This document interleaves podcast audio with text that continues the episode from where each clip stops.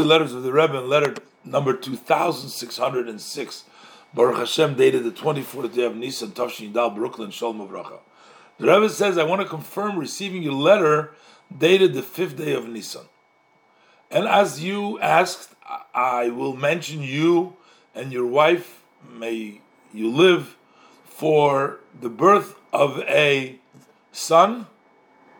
But the Rebbe said, the great merit of your involvement, your occupation in the kosher education to bring the hearts of the Jewish people, the children, to close to their Father in heaven, so then that you will be able to fulfill not only teaching Levanecha, which means the broader sense to the students, but also this will merit you, you should have your own children very literally.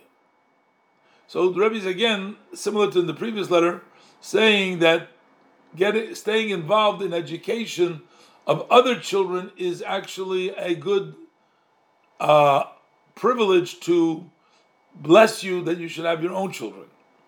But the Rebbe says that it's self-understood that you need to make a vehicle to add blessing from the blessed Hashem. So a person needs to add in the study of Torah and the observance of mitzvahs to be very careful about them. What is the main points of doing mitzvahs and Torah with perfection? Is to studying the inner parts of Torah. Which, what is the inner parts of Torah in our generation? That has been revealed in the teaching of Chassidus and also adding in the mitzvah of tzedakah.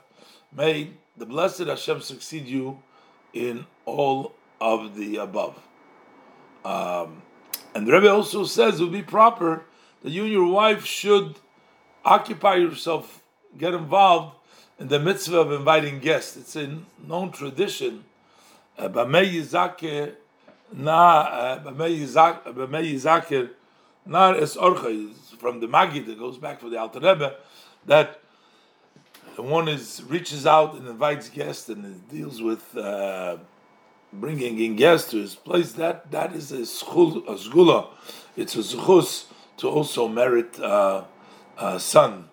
And uh, so the Rebbe blesses them. They ask the Rebbe for a blessing for a son, and the Rebbe says being involved in education uh, is a very uh, powerful. Um, privilege to bring you uh, your blessing, what you what for children.